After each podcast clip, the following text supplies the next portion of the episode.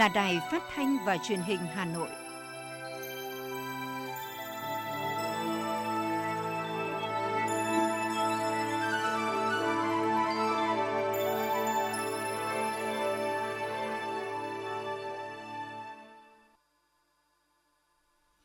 Kính chào quý vị các bạn. Bây giờ là chương trình thời sự của Đài Phát thanh và Truyền hình Hà Nội phát trực tiếp trên sóng phát thanh tần số FM 90 MHz. Trên nay thứ hai, ngày 20 tháng 12 có những nội dung chính sau đây. Thủ tướng Chính phủ Phạm Minh Chính đã dự chương trình giao lưu nghệ thuật Nghĩa tình quân dân nhân kỷ niệm 77 năm ngày thành lập Quân đội Nhân dân Việt Nam, 32 năm ngày Hội Quốc phòng toàn dân. Bí thư Thành ủy Đinh Tiến Dũng thăm chúc mừng cán bộ chiến sĩ Bộ Tư lệnh Thủ đô Hà Nội. Vòng chung kết toàn quốc cuộc thi trực tuyến tìm hiểu nghị quyết đại hội 13 của Đảng Cộng sản Việt Nam. Hà Nội và Bình Định liên kết phát triển du lịch trong trạng thái bình thường mới. Gần 2.400 trường hợp bị xử phạt sau 3 ngày lực lượng cảnh sát giao thông ra quân thực hiện kế hoạch bảo đảm trật tự an toàn giao thông. Giả mạo chuyển tiền thành công gửi link gắn mã độc, thủ đoạn mới của tội phạm mạng. Phần tin thế giới có những sự kiện nổi bật. Lào hứng chịu liên tiếp hai trận động đất.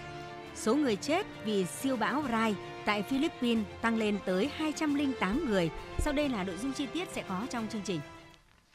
Thưa quý vị và các bạn, tối qua tại Nhà hát lớn Hà Nội, Thủ tướng Chính phủ Phạm Minh Chính, Bộ trưởng Bộ Quốc phòng, Đại tướng Phan Văn Giang cùng nhiều tướng lĩnh quân đội và đại diện các ban, bộ ngành trung ương Hà Nội đã dự chương trình giao lưu nghệ thuật Nghĩa tình quân dân với chủ đề Việt Nam khát vọng bình yên nhằm tôn vinh lực lượng trên tuyến đầu chống dịch COVID-19. Chương trình do Quân ủy Trung ương, Bộ Quốc phòng và Đài truyền hình Việt Nam phối hợp tổ chức nhân kỷ niệm 77 năm ngày thành lập Quân đội Nhân dân Việt Nam 32 năm ngày Hội Quốc phòng toàn dân được truyền hình trực tiếp từ hai điểm cầu Hà Nội và thành phố Hồ Chí Minh. Trong chương trình, những tiết mục văn nghệ đặc sắc, các hoạt cảnh, kịch ngắn được trình diễn xen kẽ những phóng sự, câu chuyện thực tế đầy xúc động về tình quân dân trong đại dịch Covid-19, kết hợp giao lưu giữa khán giả với các gương điển hình chiến sĩ quân đội nhân dân ở khắp các tỉnh thành phố trong cả nước trong phòng chống dịch Covid-19. Phát biểu tại chương trình, Thủ tướng Chính phủ Phạm Minh Chính nêu rõ, đất nước ta trải qua những tháng ngày không thể nào quên, nhất là khi dịch bệnh diễn biến phức tạp ở thành phố Hồ Chí Minh và một số tỉnh phía Nam. Chính trong thời khắc khó khăn ấy, sự chỉ đạo quyết liệt của Đảng và Nhà nước,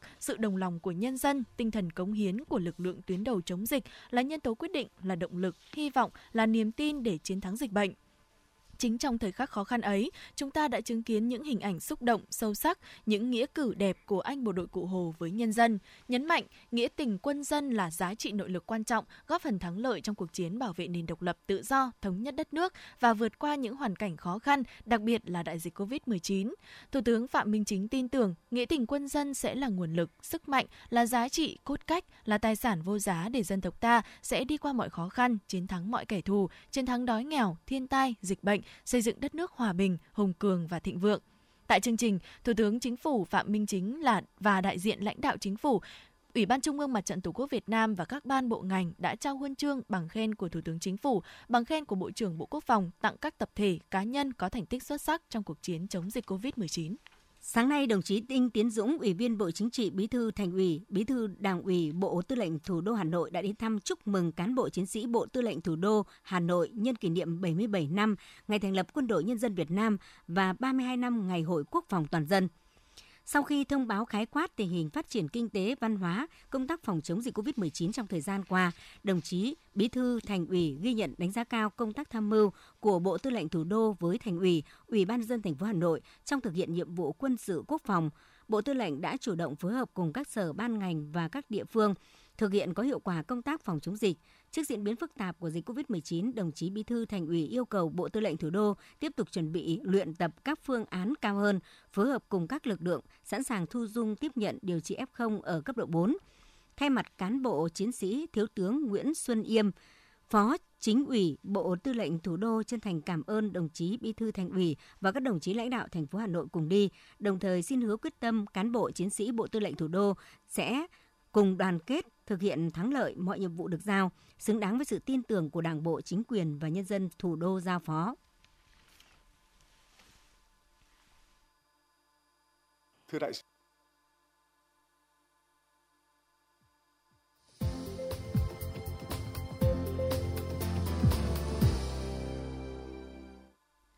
Thưa quý vị và các bạn, nhân chuyến thăm chính thức của Chủ tịch nước Nguyễn Xuân Phúc sang Vương quốc Campuchia từ ngày 21-22 tháng 12, phóng viên Thông tấn xã Việt Nam thường trú tại Campuchia có cuộc phỏng vấn Đại sứ Nguyễn Huy Tăng, Đại sứ đặc mệnh toàn quyền nước Cộng hòa xã hội chủ nghĩa Việt Nam tại Vương quốc Campuchia về mối quan hệ láng giềng tốt đẹp, hữu nghị truyền thống, hợp tác toàn diện, bền vững lâu dài giữa hai nước, đặc biệt trong thời điểm Việt Nam và Campuchia chuẩn bị kỷ niệm 55 năm thiết lập quan hệ ngoại giao. Mời quý vị và các bạn cùng đón nghe.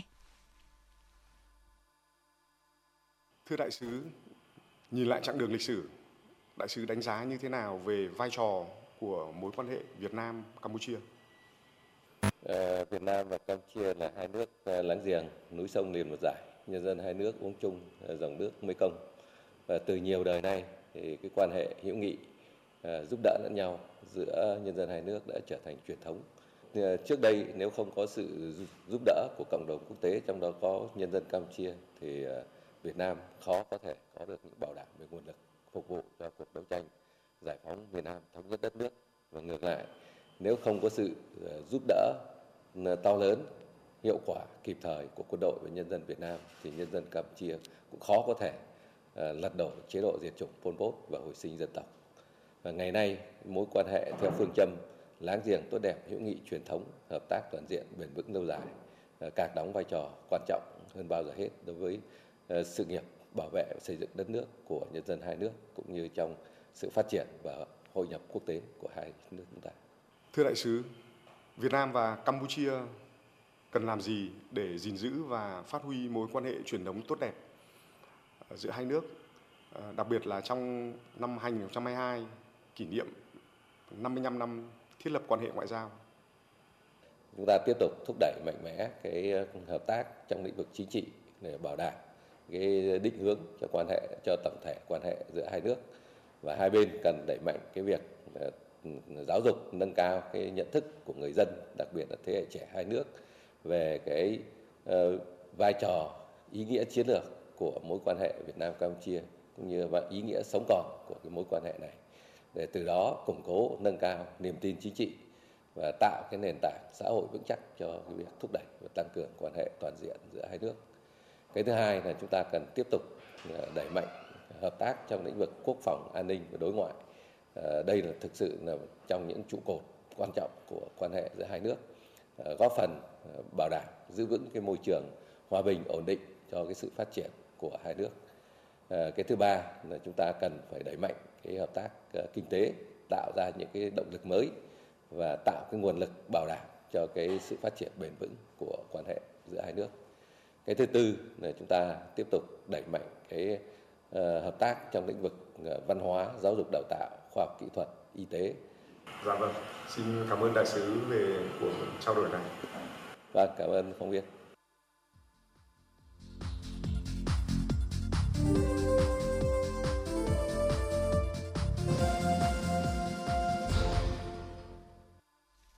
Những thông tin đáng chú ý sẽ tiếp nối chương trình. Chiều cùng ngày tại Hà Nội, Trung ương Đoàn Thanh niên Cộng sản Hồ Chí Minh tổ chức vòng chung kết toàn quốc cuộc thi trực tuyến tìm hiểu nghị quyết Đại hội 13 Đảng Cộng sản Việt Nam. Cuộc thi trực tuyến tìm hiểu nghị quyết Đại hội 13 Đảng Cộng sản Việt Nam được triển khai từ ngày 15 tháng 9 năm 2021 dưới hình thức trả lời câu hỏi trắc nghiệm. Sau 5 tuần tranh tài ở vòng đầu, cuộc thi ghi nhận hơn 1,6 triệu lượt thi thành công của hơn 522.000 thí sinh ở trong và ngoài nước – từ đây, ban tổ chức đã lựa chọn các thí sinh có thành tích xuất sắc nhất để thành lập 13 đội thi đấu tại vòng bán kết dưới hình thức trực tuyến.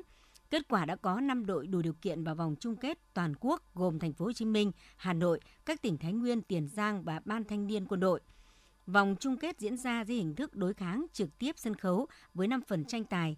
tiên phong, tương trợ, thích ứng, tăng tốc và tỏa sáng – sau nhiều giờ bám đuổi tỷ số, đội Thành phố Hồ Chí Minh đã về nhất cuộc thi. Giải nhì được trao cho đội Ban Thanh niên Quân đội. Bên cạnh đó, ban tổ chức cũng trao một giải ba và hai giải khuyến khích cho các đội thi xuất sắc cùng 4 giải cho 4 cá nhân có tổng điểm cao nhất trong quả qua cả 3 vòng thi. Một giải tập thể tặng đoàn cấp tỉnh có nhiều thí sinh tham gia nhất. Dịp cuối năm, thời điểm mà các doanh nghiệp thực hiện phương án tăng lương, chi trả tiền lương, thưởng Tết và các khoản phúc lợi cho người lao động, từ đó rất dễ phát sinh mâu thuẫn có thể dẫn đến tranh chấp lao động và đình công. Ban Thường vụ Liên đoàn Lao động thành phố yêu cầu các công đoàn cấp trên cơ sở cần chỉ đạo công đoàn cơ sở chủ động phối hợp với người sử dụng lao động, ra soát, giám sát việc thực hiện những giao kết trong hợp đồng lao động, thỏa ước lao động tập thể, quy chế trả lương, quy chế thưởng, xây dựng phương án về mức thưởng Tết Nguyên đán nhâm dần năm 2022, sớm thông báo đến tập thể người lao động biết yên tâm làm việc. Thưa quý vị các bạn, mặc dù dịch bệnh COVID-19 làm đứt gãy toàn bộ chuỗi sản xuất kinh doanh và tiêu thụ các ngành hàng, tuy nhiên hầu hết các chỉ tiêu chính phủ giao, Bộ Nông nghiệp và Phát triển Nông thôn đều đạt và có những chỉ tiêu vượt xa kế hoạch. Giá trị sản xuất toàn ngành nông nghiệp tăng trưởng 2,9%, nhưng kết quả khả quan nhất là lĩnh vực trồng trọt với giá trị xuất khẩu toàn ngành cả năm ước đạt 47,5 tỷ đô la Mỹ, nông nghiệp đã về đích sớm một tháng, đồng thời vượt chỉ tiêu chính phủ giao từ đầu năm, ghi nhận của phóng viên thời sự. Theo Bộ Nông nghiệp và Phát triển Nông thôn năm 2021, dù đối mặt với khó khăn chưa từng có, nhưng hầu hết các ngành hàng đều tăng trưởng tốt, đặc biệt là xuất khẩu đã vượt kế hoạch sớm một tháng. Năm 2021, sản lượng lúa tăng trưởng khoảng 800.000 tấn so với năm 2020, trong khi diện tích gieo trồng giảm, Đặc biệt giá trị xuất khẩu nông, lâm, thủy sản dự kiến đạt khoảng 47,5 tỷ đô la Mỹ. Tuy nhiên, Việt Nam tăng nhập khẩu nhiều hơn xuất khẩu, dẫn đến thặng dư thương mại năm 2021 chỉ bằng 50% so với năm 2020. Về xây dựng nông thôn mới, năm 2021, Bộ Nông nghiệp và Phát triển Nông thôn đăng ký với Chính phủ đạt 68% số xã đạt chuẩn nông thôn mới, nhưng đến tháng 11 mới chỉ đạt 65,5%. Trong tháng 12 năm 2021, dự kiến các địa phương sẽ tổ chức công nhận nhiều xã đạt chuẩn nông thôn mới, nhưng chỉ tiêu này vẫn khó đạt, lý do là bởi năm 2021 chưa phê duyệt được chương trình đầu tư công xây dựng nông thôn mới, nên hầu hết các tỉnh đều thiếu kinh phí triển khai thực hiện. Đối với lĩnh vực lâm nghiệp, độ che phủ rừng được duy trì ở mức 42%, nhưng quan trọng nhất là chúng ta nâng cao được chất lượng rừng. Trước đây nhiều diện tích có rừng nhưng kém chất lượng. Về lĩnh vực chăn nuôi, tổng đàn lợn tăng khoảng 3,6%, tổng đàn gà tăng 2,5 đến 3% so với năm 2020. Sản lượng thủy sản nuôi trồng tăng khoảng 3% so với năm 2020. Ông Nguyễn Văn Việt, vụ trưởng vụ kế hoạch Bộ Nông nghiệp và Phát triển nông thôn thông tin.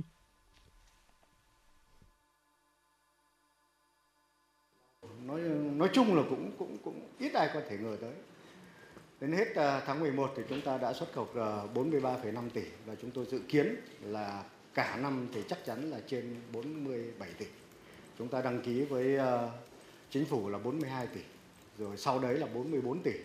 Nhưng đến thời điểm này khẳng định là năm 2021 là chúng ta sẽ xuất khẩu khoảng trên 47 tỷ và tôi nghĩ là khoảng dự kiến là khoảng 47,5. Thời điểm này, nhiều mặt hàng vào mùa xuất khẩu sôi động nhất trong năm. Đây cũng là một phần nguyên nhân khiến áp lực thông quan hàng hóa tại các cửa khẩu phía Bắc lại tăng cao. Ông Nguyễn Văn Việt, vụ trưởng vụ kế hoạch Bộ Nông nghiệp và Phát triển Nông thôn khuyến cáo. Giữa Việt Nam và Trung Quốc, giữa các cửa khẩu thì có cái sự áp lực về hàng hóa. Thì ngày hôm kia hôm qua thì Bộ trưởng đã trực tiếp đi làm việc ở Mong Cái để thao gỡ. Thì cái này thì tôi nghĩ là chắc là nói gì thì nói thì à, cái thị trường Trung Quốc vẫn là thị trường lớn của Việt Nam. Thì à, chúng ta phải từng bước để chúng ta tháo gỡ. Những ngày cuối năm, Bộ Nông nghiệp và Phát triển Nông thôn chỉ đạo toàn ngành tiếp tục triển khai đồng bộ các giải pháp đảm bảo không đứt gãy chuỗi sản xuất, đáp ứng đầy đủ nguồn cung lương thực, thực phẩm phục vụ nhu cầu tiêu dùng trong nước và xuất khẩu, đặc biệt chú trọng bảo đảm nguồn cung các tháng cuối năm và dịp Tết Nguyên đán nhâm dần năm 2022 phổ biến kịp thời các quy định thị trường, rào cản kỹ thuật cho các địa phương, nhất là các quy định về quản trị chất lượng sản phẩm xuất khẩu sang thị trường trọng điểm như Trung Quốc, EU, Hoa Kỳ.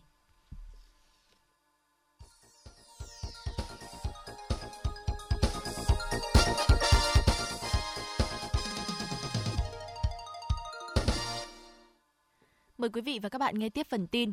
Hôm nay, Viện Nghiên cứu Kinh Thành tổ chức tọa đàm khoa học quốc tế 2021 với chủ đề Gốm ngự dụng Hoàng cung Thăng Long để trao đổi, nghiên cứu sâu hơn về đồ gốm ngự dụng trong Hoàng cung Thăng Long xưa. Hội thảo sẽ giới thiệu về những cổ vật quý bậc nhất ở kinh thành này như chiếc bát thấu quang hay chiếc bát sứ men trắng có hình rồng và chữ quan. Đây là nguồn tư liệu vô cùng quý giá, không những cung cấp bằng chứng quan trọng trong việc nghiên cứu đồ gốm lò quan và đồ gốm dùng trong Hoàng cung Thăng Long, mà còn cho công chúng biết rõ hơn về các loại hình đồ sứ ngự dụng dành riêng cho các vua chúa Đại Việt sử dụng trong Hoàng cung Thăng Long xưa. Ngay sau hội nghị liên kết thiết lập hành lang du lịch an toàn giữa Hà Nội và các tỉnh địa phương, 11 tỉnh thành khu vực phía Bắc, Sở Du lịch Hà Nội đã tiếp tục thúc đẩy mối liên kết phát triển du lịch trong trạng thái bình thường mới với ngành du lịch tỉnh Bình Định, một trong những điểm đến mới nổi khu vực Trung Trung Bộ. Sở Du lịch Hà Nội và tỉnh Bình Định đã ký kết một chương trình hợp tác về phát triển du lịch giai đoạn 2021-2025 Hội nghị này một lần nữa khẳng định mối quan tâm cùng phối hợp khôi phục hoạt động du lịch Việt Nam trong giai đoạn thích ứng an toàn, linh hoạt và kiểm soát hiệu quả dịch COVID-19 theo tinh thần nghị quyết 128 của chính phủ. Tại hội nghị, hai cơ quan quản lý nhà nước về du lịch và các doanh nghiệp của hai địa phương đã cùng đồng thuận mục tiêu tăng cường khôi phục hoạt động du lịch, cùng hỗ trợ doanh nghiệp kinh doanh dịch vụ du lịch tăng nguồn khách, vượt qua khó khăn, tạo đà ổn định trở lại trong trạng thái bình thường mới – Hai bên cũng nhất trí phối hợp nguồn lực, phát huy tối đa tiềm năng và lợi thế để tổ chức hoạt động liên kết, đa dạng, xúc tiến du lịch, phát triển chuỗi sản phẩm du lịch mới. Nhân dịp này, Hiệp hội Du lịch của thành phố Hà Nội và Hiệp hội Du lịch tỉnh Bình Định đã ký kết biên bản hợp tác nhằm thực hiện hóa mục tiêu đã được ngành du lịch hai địa phương đề ra. Trung ương đoàn đã tổ chức lễ tuyên dương học sinh ba tốt, học sinh ba rèn luyện cấp trung ương năm học 2020-2021 theo hình thức trực tiếp kết hợp trực tuyến. Năm học 2020-2021, cả nước có 832 hồ sơ gửi xét chọn danh hiệu học sinh ba tốt, từ đó hội đồng đã xét chọn ra 455 học sinh xuất sắc nhất để cho tặng danh hiệu học sinh ba tốt cấp trung ương. Ngoài ra, từ 116 hồ sơ đề nghị xét chọn danh hiệu học sinh ba rèn luyện, Hội đồng đã xét chọn trao danh hiệu học sinh ba rèn luyện cấp trung ương cho 18 học sinh. Phát biểu tại buổi lễ, Bí thư Trung ương Đoàn Nguyễn Minh Đoàn Nguyễn Minh Chiết đánh giá các học sinh ba tốt, học sinh ba rèn luyện đều là những học sinh ưu tú trong học tập và rèn luyện, nỗ lực vươn lên, vượt qua khó khăn để đạt thành tích học tập xuất sắc, tham gia tích cực các hoạt động đoàn, hội và phong trào thanh niên. Hội đồng đội Trung ương đã phối hợp cùng thương hiệu Cool, công ty cổ phần sữa quốc tế IDB tổ chức chương trình Thiếu nhi Việt Nam học tập tốt, rèn luyện chăm và ra mắt ứng dụng app làm việc tốt dành cho thiếu nhi. Chương trình nhằm thực hiện quyết định của Thủ tướng Chính phủ về tăng cường giáo dục lý tưởng cách mạng, đạo đức lối sống và khơi dậy khát vọng cống hiến cho thanh niên, thiếu niên, nhi đồng giai đoạn 2021-2030. Từ đó giúp các em thiếu nhi thực hiện có hiệu quả phong trào Thiếu nhi Việt Nam thi đua làm theo năm điều Bác Hồ dạy –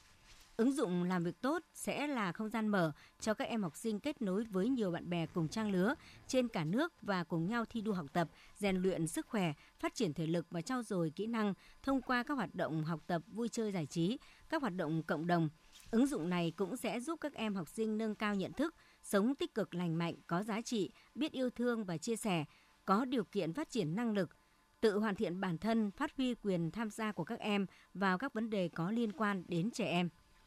Tối qua tại Hà Nội, Trung ương Hội Liên hiệp Thanh niên Việt Nam tổ chức lễ vinh danh Gia đình trẻ em Việt Nam tiêu biểu 2021 với chủ đề Điều phi thường của yêu thương. Chương trình năm nay tuyên dương 20 gia đình trẻ đã có những nỗ lực vượt qua khó khăn trong đời sống, khó khăn do đại dịch COVID-19 gây ra, vượt qua khoảng cách địa lý, không chỉ xây dựng gia đình gắn kết, hạnh phúc mà còn đóng góp tích cực cho các hoạt động cộng đồng, đặc biệt là công cuộc phòng chống đại dịch, góp phần lan tỏa giá trị tốt đẹp gia đình Việt Nam. Đây là năm thứ hai chương trình tôn vinh các gia đình trẻ Việt Nam tiêu biểu được tổ chức với mong muốn lan tỏa các giá trị tốt đẹp, truyền cảm hứng mạnh mẽ và góp phần tạo cú hích để các gia đình trẻ tiếp tục nỗ lực xây dựng gia đình hạnh phúc, đồng thời tích cực tham gia vào các hoạt động đóng góp giá trị cho cộng đồng. Theo công ty cổ phần vận tải đường sắt Hà Nội Harako, do nhu cầu đi lại trên tuyến Hà Nội Hải Phòng giảm mạnh bởi dịch Covid-19 nên đơn vị chỉ duy trì chạy một đôi tàu khách trên tuyến này mỗi ngày. Cụ thể từ ga Hải Phòng đi đến ga Long Biên Hà Nội, tàu NP6 xuất phát tại Hải Phòng lúc 9 giờ 05 phút, chiều ngược lại tàu NP5 xuất phát tại ga Long Biên lúc 15 giờ 30 phút. Riêng các ngày thứ bảy chủ nhật xuất phát tại ga Hà Nội lúc 15 giờ 20 phút và ga Long Biên lúc 15 giờ 30 phút. Vào dịp cuối tuần, ngành đường sắt chạy thêm đôi tàu NP8, NP3 Tàu NP8 xuất phát tại ga Hải Phòng lúc 15 giờ các ngày thứ sáu, thứ bảy, chủ nhật. Tàu NP3 xuất phát tại ga Hà Nội lúc 9 giờ 17 phút các ngày thứ bảy, chủ nhật và ga Long Biên lúc 9 giờ 28 phút ngày thứ hai. Các đoàn tàu đón trả khách tại các ga Hải Phòng, Phú Thái, Hải Dương, Cầm Giàng,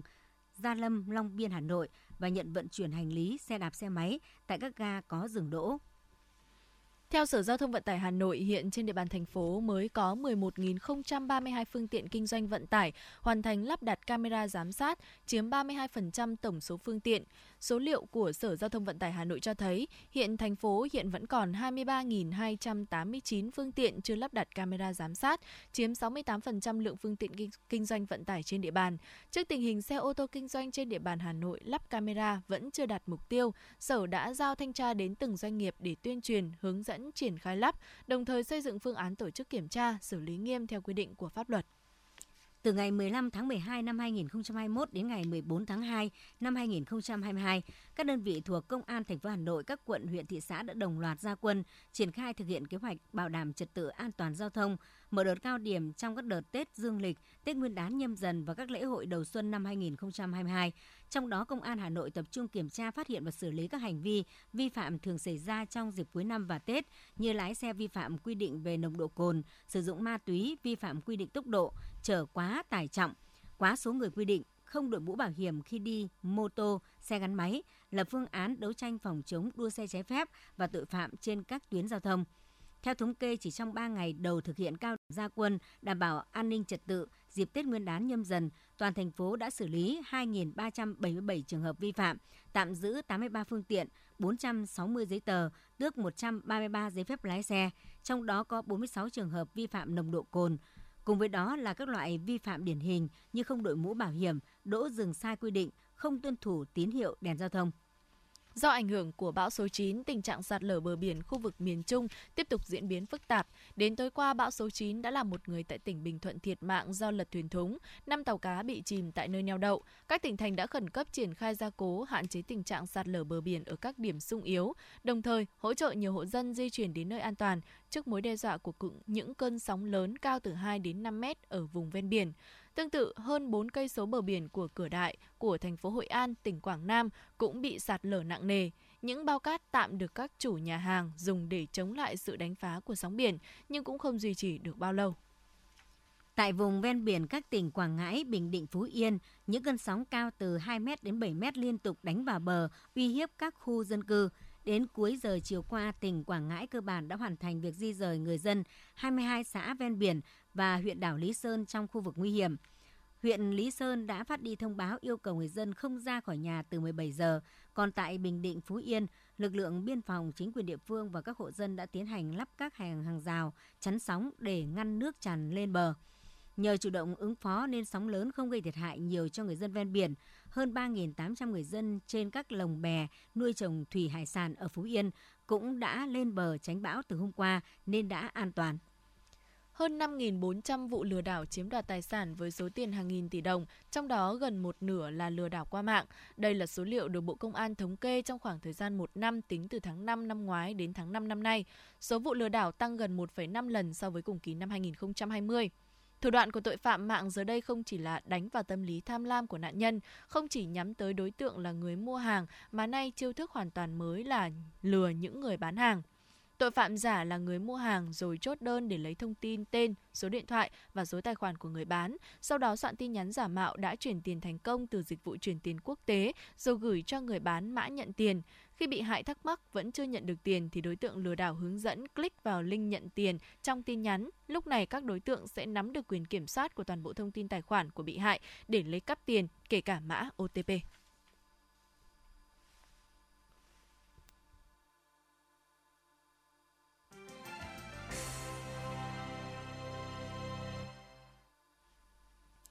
Xin chuyển sang phần tin thế giới. Tính đến 6 giờ sáng nay, theo giờ Việt Nam, toàn thế giới đã ghi nhận trên 274 triệu ca nhiễm virus SARS-CoV-2 gây bệnh COVID-19, trong đó có 5 triệu 369.908 ca tử vong. Trong 24 giờ qua, Anh dẫn đầu thế giới về ca nhiễm mới với 82.886 ca, Pháp đứng thứ hai với 48.473 ca, tiếp theo là Mỹ 41.675 ca. Nước Nga tiếp tục đứng đầu về số ca tử vong mới với 1.023 người chết trong ngày. Tiếp theo là Mexico 268 ca và Việt Nam 215 ca tử vong.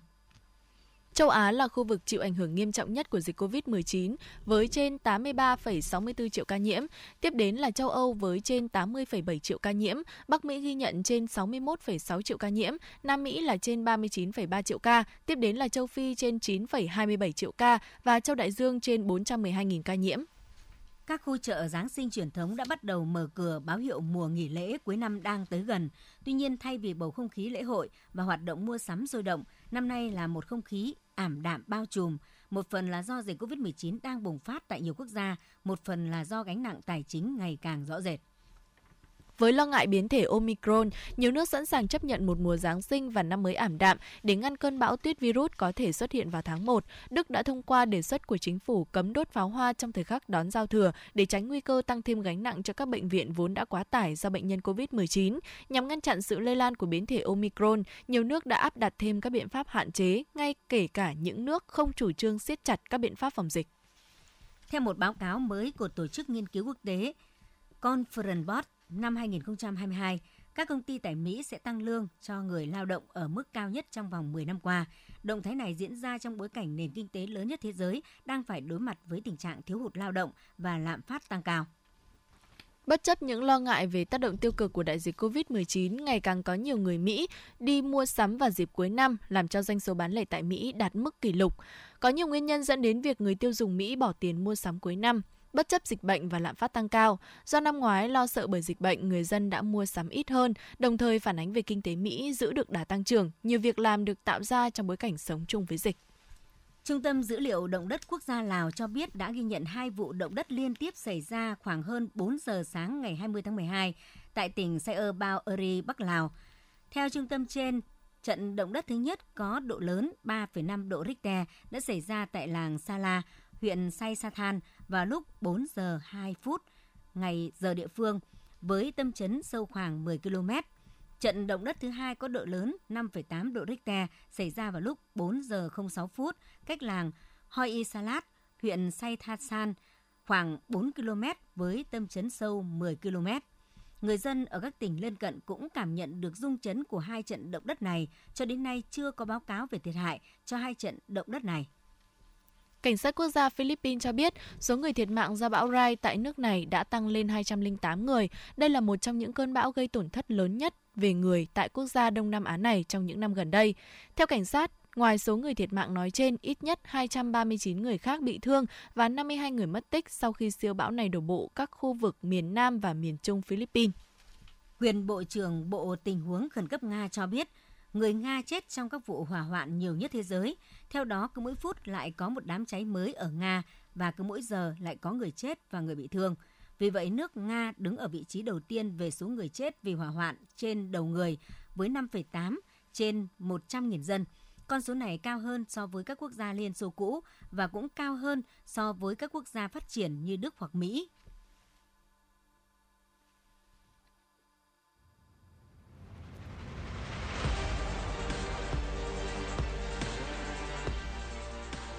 Bản tin thể thao. Bản tin thể thao.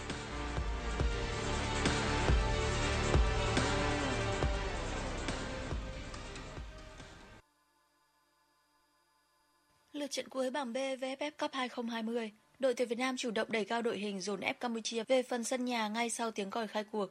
Và chỉ ít phút sau khi bóng lăn, đội tuyển Việt Nam đã có được bàn thắng mở tỷ số trận đấu. Phút thứ ba, Quang Hải tung ra đường truyền như đặt để Tiến Linh thoát xuống bình tĩnh dứt điểm hạ gục thủ môn Campuchia. Phút 27, nhận đường truyền từ cánh trái của Hoàng Đức. Tiến Linh đi ngang vào trung lộ trước khi tung ra cú sút vào lưới Campuchia, nhân đôi cách biệt cho đội tuyển Việt Nam. Sang hiệp 2, đội tuyển Việt Nam tiếp tục dồn đội hình tấn công để tìm thêm nhiều bàn thắng. Phút 55, Bùi Tiến Dũng đánh đầu hạ gục thủ môn Campuchia, nâng tỷ số lên 3-0. Thừa thắng xông lên, đội tuyển Việt Nam tiếp tục có được bàn thắng thứ tư chỉ sau 2 phút. Lần này người lập công là Quang Hải. Tiền vệ mang áo số 19 tung ra cú sút hạ gục thủ môn Kim Huy sau đường truyền của Hoàng Đức.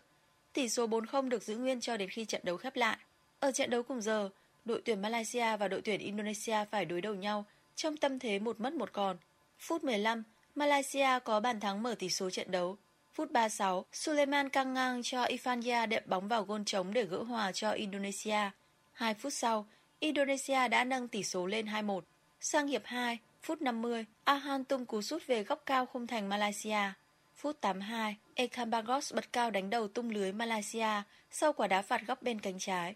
Thắng chung cuộc 4-1, Indonesia đã đứng đầu bảng B AFF Cup 2020. Indonesia sẽ gặp chủ nhà Singapore ở bán kết, đồng thời đẩy Việt Nam gặp Thái Lan tại vòng sau. Bước vào chuyến làm khách tại Tottenham Hotspur tại vòng 18 ngoại hạng Anh, Liverpool đã nhập cuộc vô cùng chủ động. Phút thứ 13, The Corp bất ngờ bị thủng lưới. Người lập công là Harry Kane với một cú đá chéo góc hiểm hóc. Những phút tiếp theo, hai đội chơi đôi công và Liverpool đã tận dụng được cơ hội để có được bàn thắng gỡ hòa. Phút 35, Jota đánh đầu tung lưới đội chủ nhà. Bước sang hiệp 2, thế trận vẫn không có sự thay đổi khi Liverpool chủ động cầm bóng và chơi tấn công. Xuất phát từ một pha bóng lộn xộn ở vòng cấm của đối thủ, Alexander Arnold đã chấp thời cơ để kiến tạo cho Robertson đánh đầu vào lưới trống.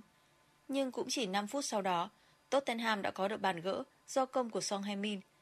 Trận đấu khép lại với tỷ số 2-2. Trận hòa này khiến Liverpool bị đối thủ là Man City nới rộng khoảng cách trên bảng xếp hạng lên thành 3 điểm sau 18 vòng đấu. Trong khi đó, Tottenham vẫn đứng ở vị trí thứ 7.